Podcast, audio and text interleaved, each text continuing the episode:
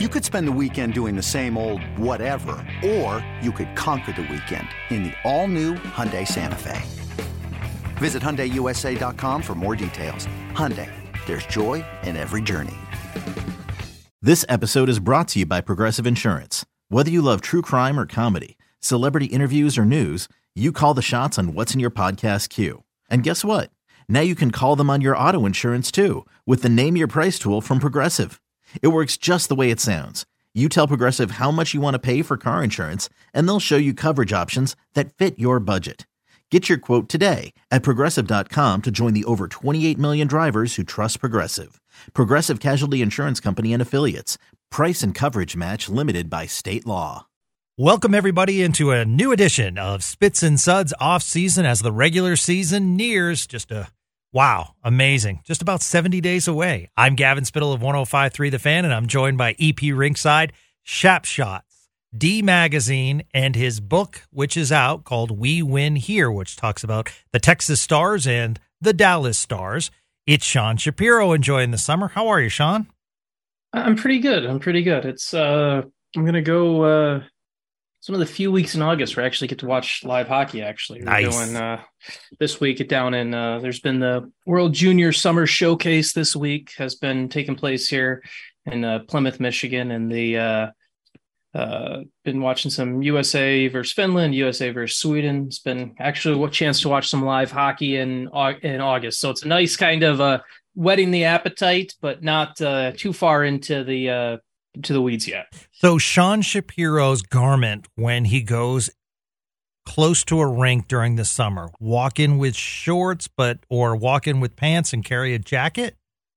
So I made the mistake. So day one of the uh, showcase, I made the mistake of uh, I had taken my. Uh, I have like a sweatshirt slash cardigan type thing, whatever you want to call it. Like it's it's it's like a, it's a sweatshirt. It's like a but it's a slightly nicer sweatshirt that I typically keep in the car for when I go to the rink or go to practice or whatever. It's just something that's like, all right, this is don't need this until I go into an ice rink. And I had made the mistake of cleaning the car a couple weeks earlier and like, oh, well, I could take this out of here. I don't need this. And then so I went in, so I went to the rink uh last Friday and uh I walked in and I'm like cold and I'm like, ah, I love my my sweatshirt thing. And uh it was uh unfortunately at my house. So it is wow. now back in the uh but this time of year, like uh, today, there'll be a game at one o'clock and four o'clock today. It's a full day over at the rink, which is great and it's fun and everything. But so I'll I'll I'll be I'll be wearing I'll be wearing pants. I've got uh I'll be wearing pants. I'll make sure I have the the something warmer for up top as well. And uh I'll make sure I'm I'm, I'm ready. It's the it's the summer ones that always throw you off. Um it's it's the but you know what it's it's one of those things you get used to, I think. Um, you get used to the adjustment more so when you cover hockey in Texas, because like people who, when you cover hockey in uh, in the northern United States and in Canada, everything, a lot of the times for most of the year, your temperature is the same inside and outside. You're just like, okay, whatever, whatever is working outside is going to work inside. But in, uh, as you know, in Dallas, there'll be pretty nice days where you can still pr- pretty nice pretty nice days in what's supposedly winter sometimes. So it's i think uh, time spent in texas preps you for being able to like yeah i'm gonna make sure i have that uh, yeah. extra sweatshirt in the car or or, or make sure i wear some uh, slightly warmer socks today. So now i understand i will hear back from stars fans on this. And maybe it's just my body temperature but having traveled around rinks in the nhl so far by far, the AAC is the coldest rink that I have been to. Is there one colder, Sean? Um, that's a good question. And I've been to Tampa, um, I've been to Florida, and for those that want, you know, I don't think it affects the ice surface, you know, any different. Yeah. Vegas was a great temperature. I mean, but for some reason, yeah. and maybe it's because I, you know, where I sit is, you know, below a blower, but yeah, I mean, um, I bundle up when I go to the AAC. Yeah, Dallas. Is, I mean, it's AAC is pretty cold. It is. Um, and thank you for saying that because I was questioning yeah, yeah, my yeah. manhood.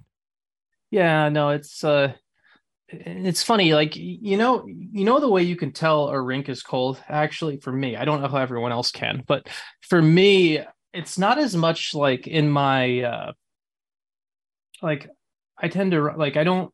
It's not as much where my upper body will feel will feel cold and stuff like that where i can like for me the almost like the external thermometer for my body feeling cold is my is actually um my fingernails. So like if i it's it's, it's kind of and i don't know if that's just me being weird but like if i'm in a rink and it's cold i'll start to feel mm-hmm. like the tips of my fingers will feel cold and that's incredibly uncomfortable for me. And so that is when i am uh I know the rest of my body is cold, but so sometimes it'll sneak up on you where it's like, ah, my, you start like your hands are getting cold and everything like that. Like the rest of the body is a little bit feeling cold is cold, but it's not annoying. It's when your fingertips start to feel cold that you're like, this is this is this is annoying. So And Sean Shapiro has another social media handle and whatever uh, Sean, yeah. whatever and you don't have to expound upon it too much. Uh, but all right, so you can say whatever you want. Here's my explanation without talking to you about it. Spits and Suds has become so large that Sean needed another social media account because of all the feedback he's been receiving about this fine hockey program. Clearly, the the yes, that's exactly why yes. I opened a, a, a, blue sky account or whatever yes. it is. Now I'm I, I'm just Gavin. I just hope we get this all figured out by.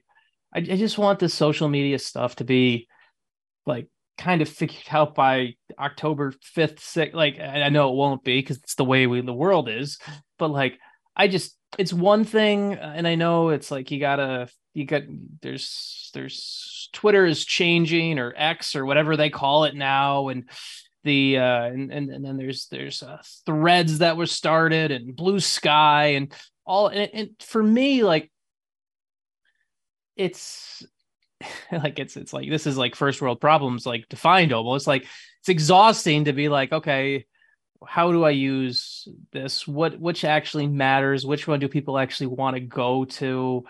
It's very uh i just it's easy right now when you write something or i'll post this podcast uh, i'll post a link to the podcast on all of them and that's easy because it's like a, just a one-off and hey you're sharing it with people. But like when you're watching a game and something like jumps into mind. You know, like you'll be like, oh, hey, this guy's playing well. I want to tweet about it. Like, I'm not going to open up three apps yeah. and tweet about it. I'm not going to open up three apps to do that. Like, I don't need that. I'm not going to do that. So I just, I, I'm really, I don't really know which way we're going with all of this stuff. One of the great things about about Twitter and everything with hockey was it was the spot. It was the it was the town square, the town hall mm-hmm. for hockey connectivity. And um, I don't really know it's a way more nuanced conversation that other people can figure out. It's just, uh, I mean, I guess it's it's the type of thing where when this stuff opens up and in my business and my field of it's good to have your own name as the to, to basically squat on your own name in case you need it i guess. Yeah.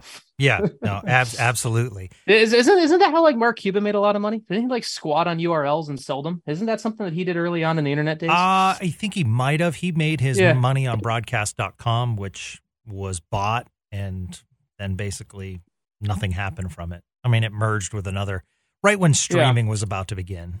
Um, yeah. so he he he hit that. I did find it amazing about the new X slash Twitter sign they put up at their headquarters and did not yeah. get proper clearance. So the yes. neighbors across the way, all of a sudden, it was like, yes. you know, all you know, congratulations, you now ne- live next to Caesar's Palace, as yes. it's like blinking into your room at night. So mm-hmm. yeah, yeah, cra- crazy times. The times they are yeah. changing. So hockey wise, I thought of this question as we head into yeah. the season. I'll give you my three stars, and I'd like to hear yours as far as in order. Dallas stars that this upcoming season cannot be lost for a good amount of time because this team needs them. Uh, just in order, right? Yes. Basically, one through three. Yes. Okay. And I, you want mine uh, first, so you can. Uh, yeah, sure. You go first. Okay. That works. My first is Miro Heiskanen because we've mm-hmm. seen a track record when Miro's out, ice time is, you know, his time on ice is amazing, and the defense core just isn't the same. and he's their quarterback. And when the quarterback goes down, you can put replacements in, but it's just not the same. My second is Jake Oettinger because the way this team is aligned, you know, Scott Wedgewood has shown, unfortunately, that, you know, he can be injury prone. And we lost Wedgewood for a, a, large part of last season, which put a lot of pressure on Oettinger. And I feel as though he's an elite goalie in the NHL. And when you lose a goalie like that, tough to replace, especially when you don't have a marquee backup. The third I have is Jason Robertson because I feel as though when he was out, um, the offense struggled. And, you know, I just feel as though he's a key cog in many ways as part of the offense. And obviously the numbers go away. But I also, you know, the offensive production, but he does a lot of other things and he's improving on his uh, defensive side as far as a forward. So for that, and uh, obviously, you know, he's a good room guy. So those are my top three Heiskanen, Oettinger, Robertson. Yeah, I mean, it's to me, it's number one is Miro Heiskanen, and there's not even a debate for number one. Um, to me, that is, um, he's the best player on the team. He's the Stars' best player. He is the best player in a position where there are depth deficiencies. And the injury in the Seattle game uh, back in, in the spring was when he left the game, we saw it, everyone else kind of who hadn't accepted how valuable he is kind of maybe saw firsthand and um I, I, I don't think I still think he's often we talk about like these underrated lists and everything like that that come out and I truly think Miro Heiskanen is underrated even by Stars fans because of the nature of the position he plays. It's the natural. There's so many perfect things about Miro Heiskanen's game that you have just taken you've that are that are foundations for this team. So removing Miro is removing the foundation of the Stars. You, nothing can survive the removal of its foundation. That's Miro. Uh, for number two, I'm agree with you on your list is pretty good. I mean, number two is how the as the Stars are constructed. It's Jake Oettinger because, um, well, I think Scott Wedgewood is a fine backup. We've talked about the injury history and we've talked about the goalie depth. We've we've talked quite a bit about that actually. Um, to me, with with with the construction of the stars and how they've gone all in on Jake Oettinger, you have to you you can't not his not having him around would be a big issue. Um, the third one, which is it's it's it's I mean Jason Robertson's a fine answer, and I, I don't disagree with you. Um, the third one is interesting because it's a this is a bit of a testament to um, the star's depth. I don't I don't think there's um, and this is this is I, I truly believe this actually. I don't think there's an injury. I don't if you were to have if you were to unfortunately have an injury that um, took a player out for the entire year in Dallas, I think if you randomly ran through roulette wheel and it was on any forward, I don't think any forward would cause you to losing any forward would cause you to miss the playoffs. And I'm and I'm not saying and this is and this is a testament to the depth of the roster.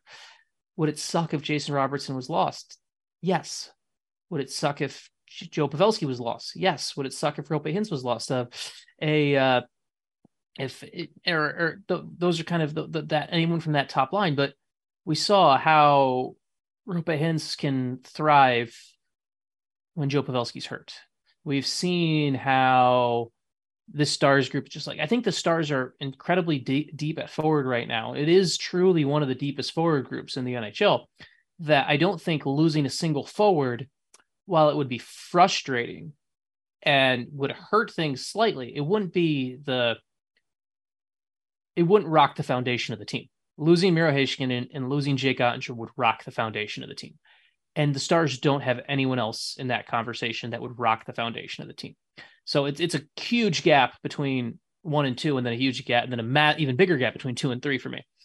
Um, I'm gonna go with just for to be debative because we're supposed to do that. Like I think Robertson's really good. I don't have any issue with Robertson, but I'm gonna go with Hintz just for the element of um, the number one center is in what he does in every in the elements of every other part of the game and everything like that. I think he unlocks a lot for Jason Robertson.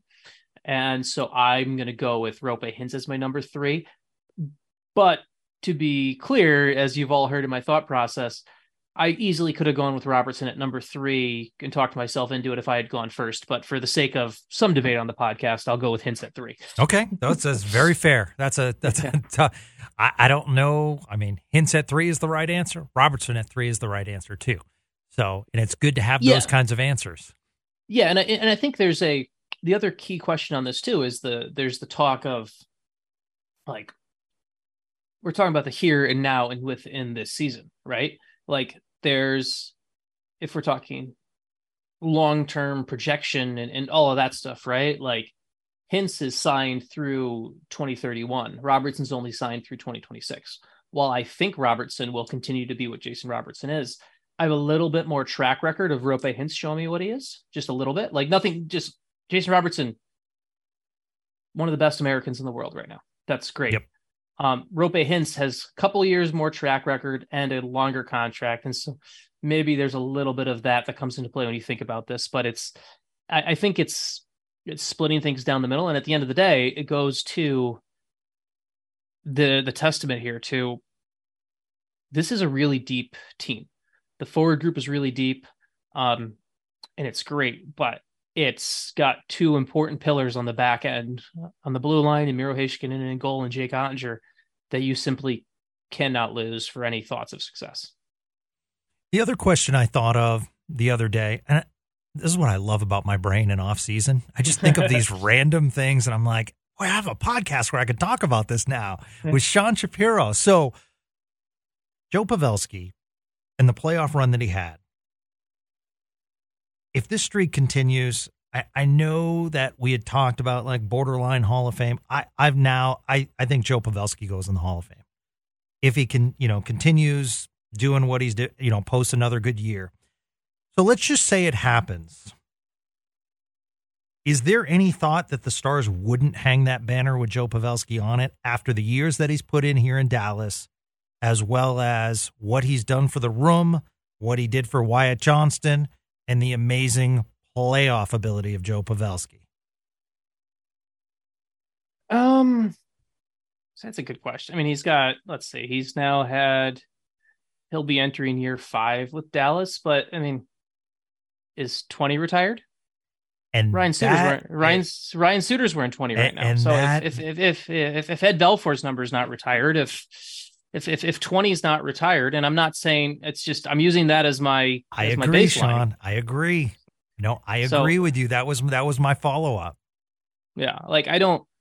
I mean, retired numbers are always interesting because it's time spent somewhere and and and, and different things like and um to me, I don't think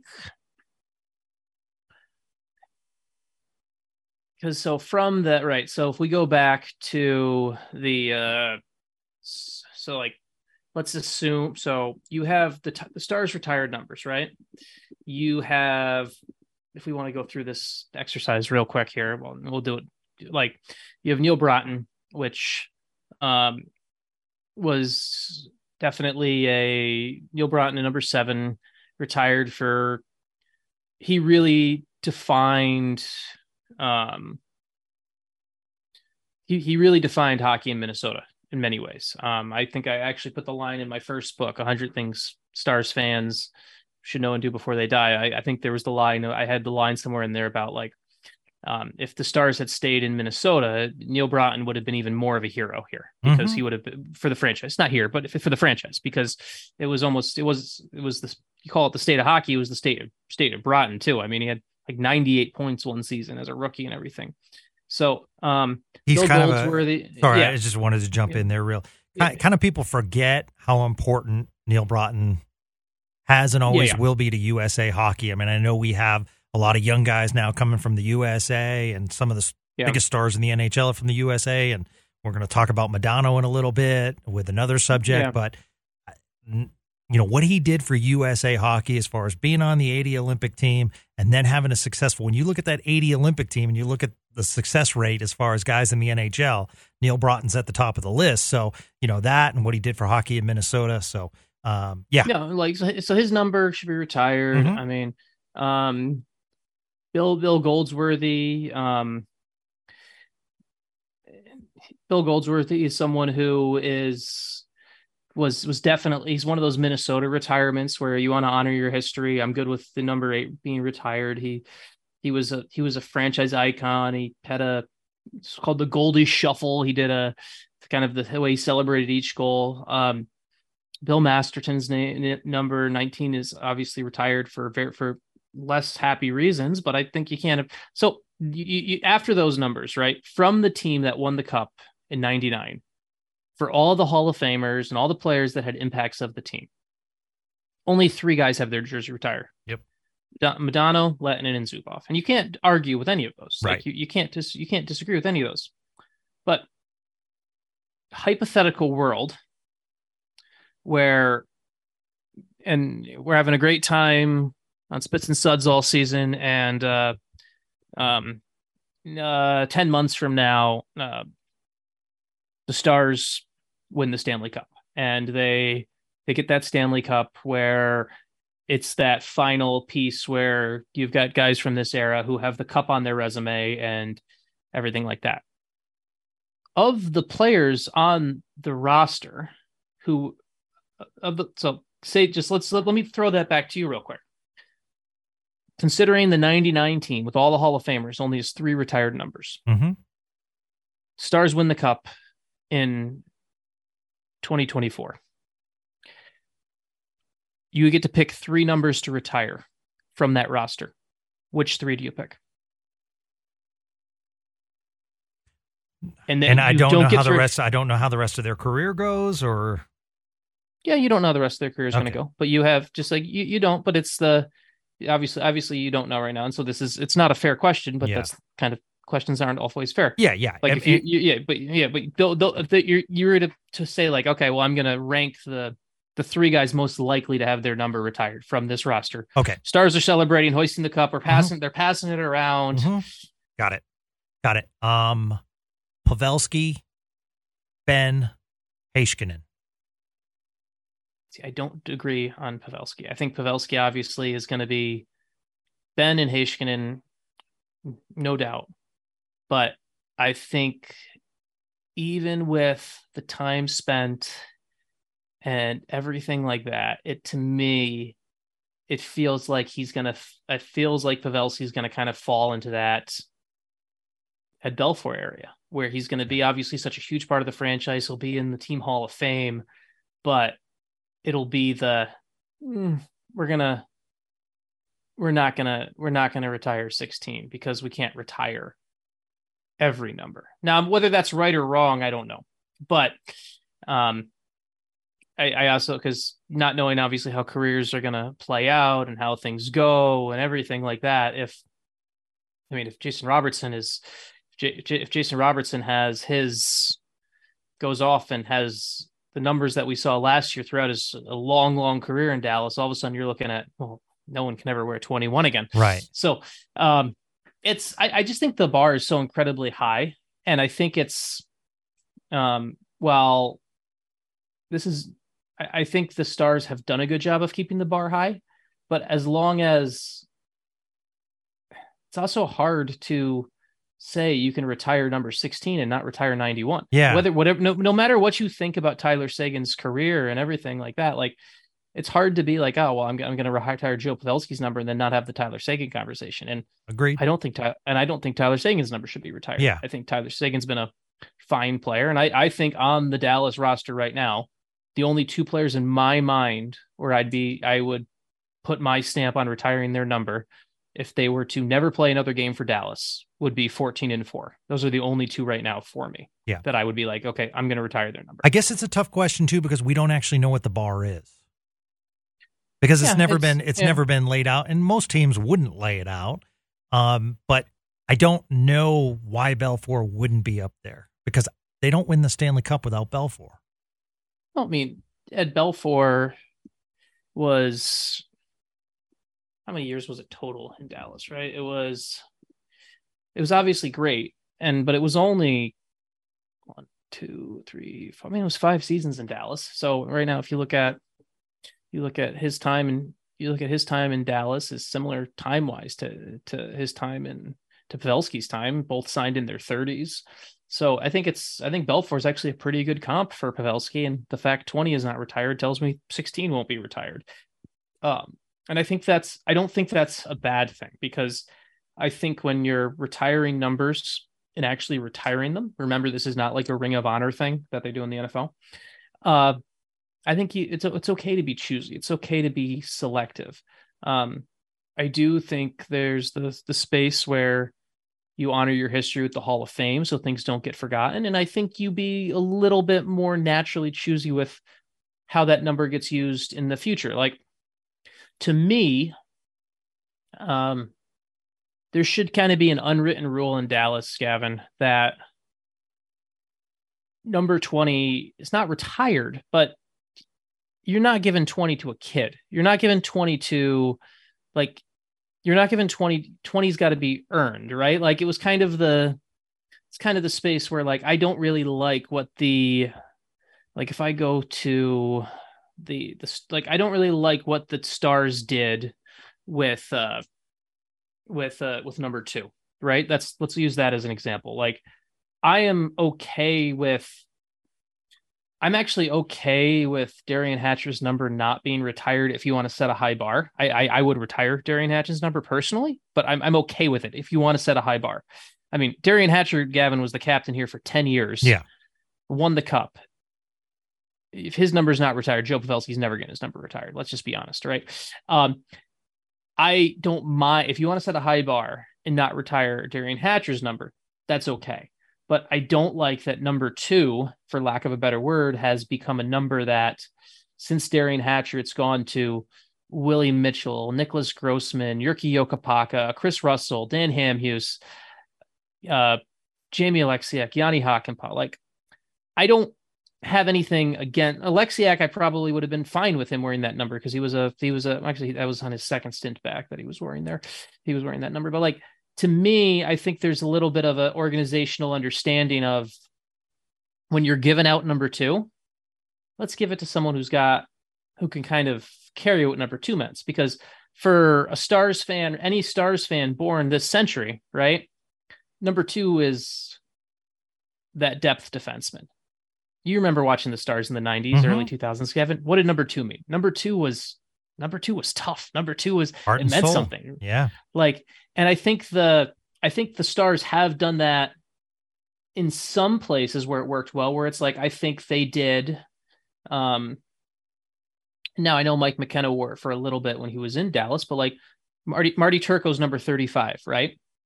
Um 35 meant someone who was a was a someone who was a goalie that kind of meant something to the team, right? And no one wore from Turco retired in 2010. 35 wasn't worn again until 2018, and then Khudobin had it from 2019 and 2022. I think that's a fair pass off of that number, where it wasn't given to someone called up from the minors. It wasn't just passed out. It was kind of the reverence was kept there, where you could be kind of, you and I could sit in the stands and have that the historical conversation of like, hey, there's 35. It's cool to see 35 again because the guy who's wearing it is worthy of wearing 35. I know this is this sounds very gatekeeping, and I realize that, but I I, I think to me it's more of a historical look at it yeah. where it would feel like it would feel weird, right? To it would if they don't retire, if if if they don't like it feels weird seeing other people wear wear wear wear number two. It's yeah. just kind of weird to me. So I, I, I agree. I mean, my standards are lower, admittedly. Yeah. Uh, I'm one of those guys that I, I think it's cool retiring numbers, and yeah. I don't want to go overboard. But you know, like for instance, and I know the Red Sox are one of the more historic franchises in sports, but by golly, I think they should retire Sam Malone's number from Cheers. I know that sounds crazy, but I mean, that like meant so much to Red Sox fandom, you know, or at least do something special. And so I do give credit to Brad Alberts because I think the Ring of Honor is a very, very nice gesture. And I think it can celebrate those from the past. So I give him a lot of credit. And you guys can give me crap about the Sam Malone thing. I completely understand. okay. So yeah. as we tape this, it is the exact day, the 30th anniversary of one of the more unique situations where Robin Ventura and Nolan Ryan and Robin Ventura went to the mound and Texas folklore was born in that probably goes down as one of the more notable Rangers highlights. And what's weird is we were talking in the hallway about this, Sean, and two of the more notable highlights from the Rangers were fights with Rougned mm-hmm. Odor and yeah. with Nolan Ryan, Robin Ventura. But it did get me thinking. Notable highlights from the Stars. And clearly the obvious one was Brett Hull winning the Stanley Cup with the goal against Buffalo. But then I started thinking, what are some other notable highlights that when I look back on my stars watching, my stars fandom, what got me excited to cover this team, to be a part of this this franchise, to help hockey grow? And two come to mind. Jamie Benn winning the scoring title with that amazing effort in the final game of the season where everyone was on their feet and it was going crazy. Everyone in the building knew what was going on. And that to me was so cool. Sidebar to that story my friend wanted to beat traffic, so we were in the concourse when it happened, but that's another story. the second one, Mike Modano becoming the all time American scorer. I thought that was marquee in San Jose. Uh, love the call uh, by Ralph and Razor. I just thought it was terrific. So those are the three that come to mind, and I know there are others. Um, I think you know, not a marquee moment, but the Jeremy Roenick hit and the retaliation um, by the stars is something that you know forever lives in my mind. And I wanted to ask you, Sean, what moments stick out in your mind as we, I guess, celebrate the 30th anniversary of the brawl in which Nolan Ryan took Robin Ventura in a headlock, and forever we see that image.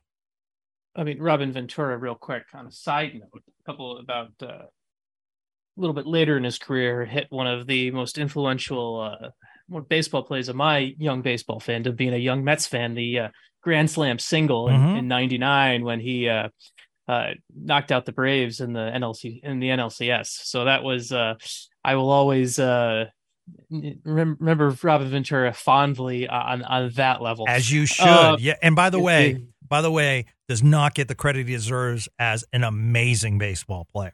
I mean, Robin oh. Ventura was a marquee batter at the plate. This is not some guy. Robin Ventura was amazing as a baseball player. Part of one of the uh, greatest uh, defensive infields in baseball history, with him and Edgardo Alfonzo and uh, Rey Ordonez. Sure. Uh, it was uh, it was it was uh, one of the greatest infields in, in baseball history. But that's that's me that's me and my late late Love it. my childhood Mets fandom there. Um, the like uh, you say the right the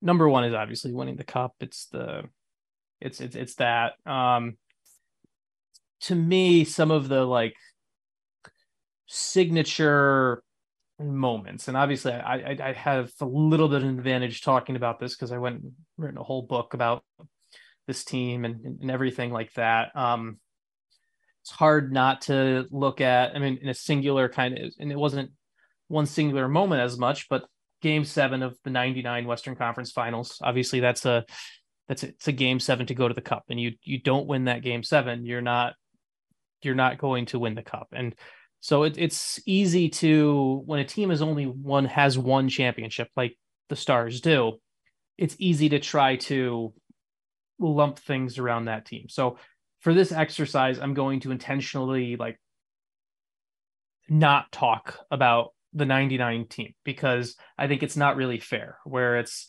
because there's so many things from that run, right? Um now I look at it's hard to not put the um, the the Brenden Morrow Cinco de Morrow goal. Oh, that's a good because, one. Yes, because because it is such a um, it's it's such a it's such an iconic spot for the franchise, but it's also one of those iconic playoff overtime hockey things that's always going to be remembered. Passed um, by Robidas.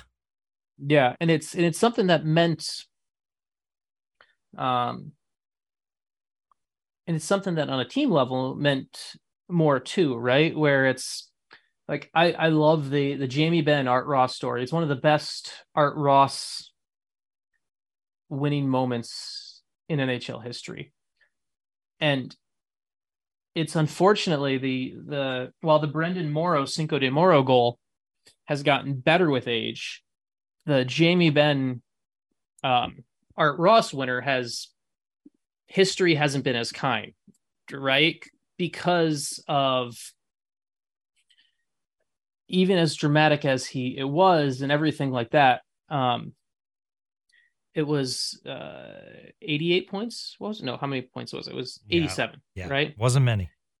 And like it's it's it's time has not been kind to that because it's become more and more of the like this year, right?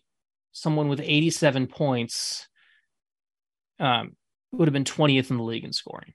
Like William Nylander had 87 points, amazing, 20th in the league in scoring. So it's the the Benn winning the Art Ross thing.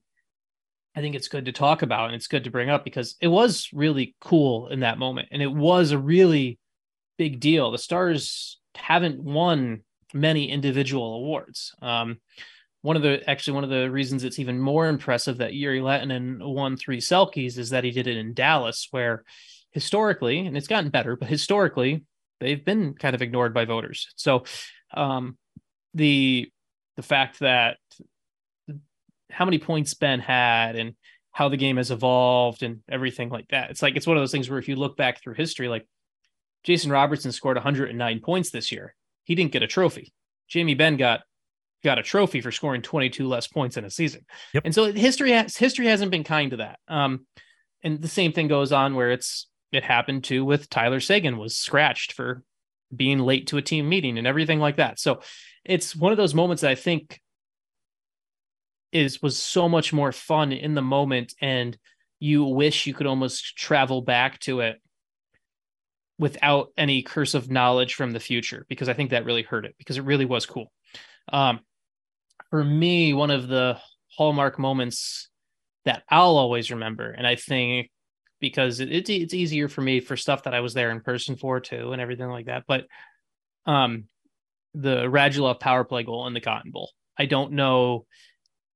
You'll never like that. To me, is one of the coolest moments that I've ever witnessed in that Winter Classic, where it's the the you you see the pass from Klingberg to Radulov, you see the windup, the anticipation of uh, anticipation of of more than eighty thousand people watching this, and then the finish and with the the Radulovian celebration and everything like that, like that to me is it's it's easily a top moment in Dallas Stars history right there because never will you have a larger crowd for a hockey game in Texas. Never will you have that type of roar on a Richter scale type roar because of the pure amount of people.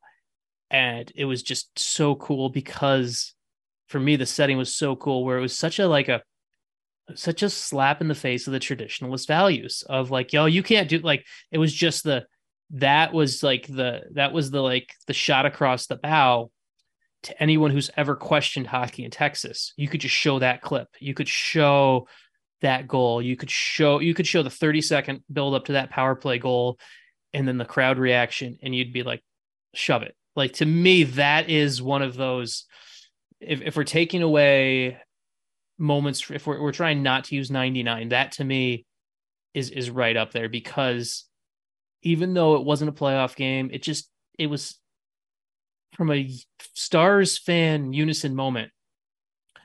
It's the one thing, it's the one moment where anyone who claims they were there, they probably actually were because too often, right? Too often we'll be like, like what, like, like, like I remember re- hearing the stat where like there's something where it's like, like somehow like somehow like a hundred thousand people have claimed they were at like Michael Jordan's last game, and it's like it's like well, Mike, like well, the, the United Center only held twenty thousand people. Yeah, like like it was. It's one of those things where, as a from a stars um perspective, that goal by Radulov, like that to me is that's that's right up there when we take away when we don't look at obviously the cup winner by Brett Hull and everything like that, and um, it's I, I think that is uh that that one to me I think might even be a strong number two if we if if we if if we commit to taking uh just from the community aspect and everything like that. I, I think I think it would be a good contender for two actually. Okay.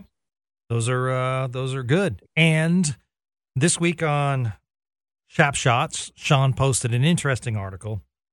Don't overreact to NHL arbitration valuations. Now, while this doesn't re- doesn't completely you know, stars related, maybe not this year, but, you know, in the future. Yeah. And go into that a little bit and what you meant by that, because that's primarily what is in the NHL news right now as far as arbitration. And you see the differences between what the team's offering and what the player's offering.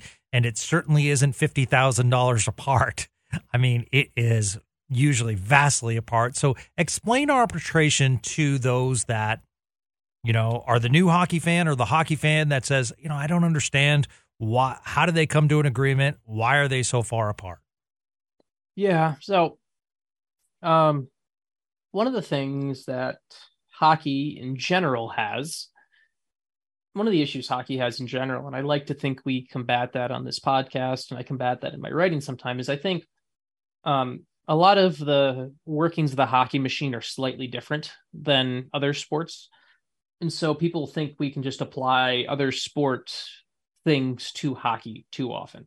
Um, like for example, um, I have a really good friend who's a uh, who lives in Columbus, Ohio, and he's a Blue Jackets fan. And he was texting me about he's trying to he's been becoming he's becoming a new hockey fan and everything like that, and texting around the time of the draft. And um, I was kind of explaining the ins and outs of the draft, where obviously a player like Adam Fantilli, who went number three, um, will play for Columbus this year. But Gavin Brindley, who is going to be a pretty good player, I think, isn't going to be a Blue Jacket for a while. That's just how the system works. Um, and so I think arbitration, people get a lot of people get confused on arbitration in the NHL because they think it's baseball. And baseball arbitration is is different. Um, in both scenarios, both sides come to the table with a number. But in baseball, the arbitration works this way. If uh, if the if the the player is asking, I'm going to use very simple numbers on purpose. If the if the if the player thinks he's worth three million and the team worth thinks he's worth two million, um, he's either going to get three million dollars or two million dollars. The arbitrator comes to the table, he hears both arguments. He th- he then picks. It's like okay, well, this argument, the player's argument was better, so I'm picking the player's salary. Where on, and so when baseball arbitration values come out, the player will be getting one of those two values. There's no in between. Hockey arbitration is more like mediation. Um, and I think if we use the word mediation, it would actually probably people would be less freaking out about it. It's basically like you're going to buy it's like you're going to buy a house or a car or something like that and you're negotiating where you've you've had some negotiations and now it's got to a point where you need some a middleman to help you figure out the true value and everything like that and that middle mediator can give any value he or she chooses. They could give any value that he or she chooses. Now, they're always 99% of the time they split it right down the middle, but the Ducks and Troy Terry, for example, and this is the case that really propped this all up. The Ducks and Troy Terry submitted their value tra- valuations for arbitration. Troy Terry at 8 million, the Ducks said 4.5 million. That's obviously a pretty big gap between the two of them. Troy Terry knew he was never going to get $8 million the Ducks knew they were never going to pay $4.5 million. Those aren't good faith offers. Those are well, I got to tank this guy's value as much as possible from the team side.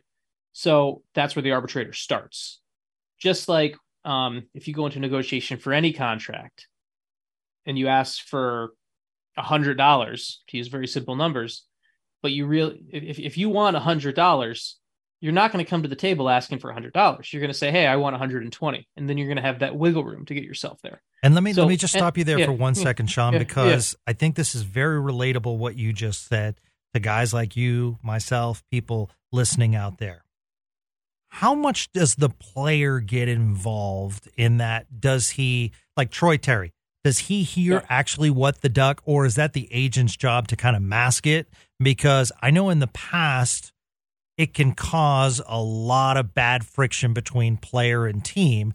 And just like real life, we go in, we ask for a number, they said not going to happen, and all of a sudden the friction's there. So, Yeah. how much are players, today's players, not in the past, but today's players, have you got a sense how much players are involved in this process? Um, the players typically in arbitration, things like this, um, it doesn't really leave the, and this is why, and so like Terry, for example, just because you see these numbers doesn't mean they can't negotiate until the arbitration date. They can still negotiate before. And Terry and the Ducks ended up working out a, a deal before after this came out, a seven year, $7 million deal, which is actually, I think, pretty good value. Yes. Um, but Troy Terry, it's basically his agent handling all of this up until, and this is why, and this is why if a player actually makes it to arbitration, things start to relationships get rocky because the player isn't really physically involved un- unless it actually makes it all the way to arbitration. Because if the, it makes it all the way to arbitration, the player often attends the arbitration hearing. And then the player is in the room as their boss argues against their value. And that is the moment where that causes cracks and schisms. And it's the reason that while you may have a player get a deal in arbitration, typically within 18 to 24 months, they're gone because it's hard to be in a room where your value is being tanked right in front of your own eyes when it's just third party things it's it's easy it's easy to have the negotiation it's just like if somebody's ever had a anyone listening here has ever had a job negotiation for a salary and it's the person who's hiring you or whatever it's why the hr the hr finance guy becomes the fall guy right? Where you'll be like oh i want this much. And they're like you know what? I'd love to give it to you. Let me see what we can do. And then they call the other guy to make the other guy the bad guy. When you actually make it to arbitration the bad guy leaves the room or that the fall guy leaves the room and the two sides look eye to eye and argue. And that's why typically players who actually make it to arbitration rarely stay with the team. Players who file for arbitration, players who put the numbers like this and figure it out before an arbitrator actually has to step through the door, it's usually okay. But like for example, uh, Toronto, right? They had a, s- uh, it was uh, Samsonov, right? Samsonov made it all the way to arbitration. I would be stunned if Samsonov is still with the Leafs after next season because they went and they made it all the way to the public, to the the airing of dirty laundry face to face, and that is the start of the beginning of the end. Um, the Ducks avoided that. While this number was out there publicly, the Ducks knew what Terry was doing. Terry knew what the Ducks was doing, and they still came to a pretty good deal before someone needed to step in the room. Fascinating stuff, my friend. And I will say this hopefully, Sean Shapiro does not go to arbitration because I cannot low play. He's fair market value, man. That's why he's on this podcast. That is good stuff.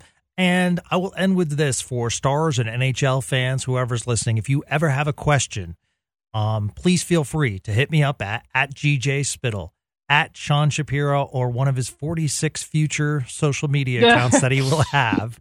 And Just that's one, what just just that's that's that's my my my my my my pleading for people right now is I would just like one place to do this. Like like it's I know it's it's first world problems on every level, but Yeah. I just I really I don't have the I don't want to be watching the Traverse City to prospect tournament in two in, in a month from now or a month and a half from now and being like, oh, I like how this prospect looks. Do I have to open blue sky threads in Twitter Right. and like which one like I just I just I just want to be like Yes. so yes, no, you're absolutely right. And we want to be inclusive here on Spits and Suds. And, you know, a big part of us doing this show is you, the listener. So if you ever have any questions, you know, we love bringing them up on the program, but we also like answering them immediately for you. It's all about learning and growing together. Sean, you're a beast. I had a blast today. I had a lot of fun with these topics.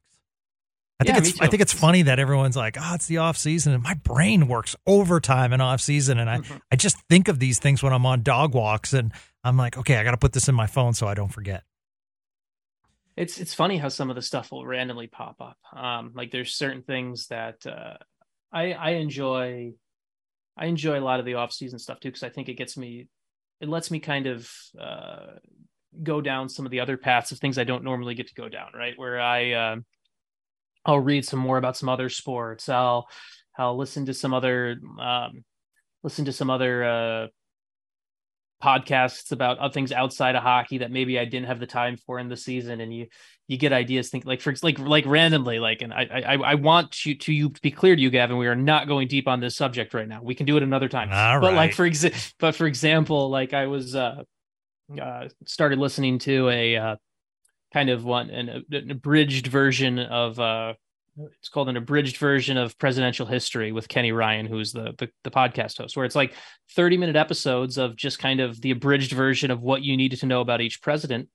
And it talks about their different leadership styles and stuff like that. And it's really interesting. You're like, oh, and you start to think like you make a note of like, oh, it's talking about leadership styles. I wonder how that could apply to NHL captains. And you start to like think about stuff like that randomly that Yeah. you kind of by by being outside of the season that maybe applies to it. So um, I'm not comparing presidential leadership styles to captains right now. That is not something we are going to do. We are going to continue our exit of the show because it's uh, it's Friday and uh, I'm going to uh, it's it's Friday and I'm going to go watch some more hockey Yeah. uh, at the World Junior Summer Showcase in an hour here. And, and you know what's great is is that Sean, you've been able to. Yeah, you're absolutely right. You know, I mean, something that is tough to do in print that you've been able to do is open up here and you know talk a little bit about your family and watch the game with your kids and stuff like that. Talking about your favorite lager. You know things like that. So I mean, I like Yeah. showing that side of uh, you know Sean Shapiro, and I'm kind of the open book guy, and uh, you know I just I just throw out sometimes the stupidest questions, or the Sam Malone should have his number retired in Boston, and you know, those are just things that my brain thinks of. So why not for the Spits and Suds audience? So everyone go out if you haven't yet, buy the book We Win Here. It's a terrific uh, book um, written by Sean Shapiro that talks about the Texas Stars and many stories that affect the Dallas Stars today. So that's the name of the book, or you can find him at EP Rinkside at Shap Shots. And what I'm saying is support Sean Shapiro. So that's going to do it for another week of off-season broadcasts. Sean, have a great weekend. And to everyone else out there, thank you so much for following us this off season. And we will be back next week right here on Spits and Suds. Have a great day, everyone.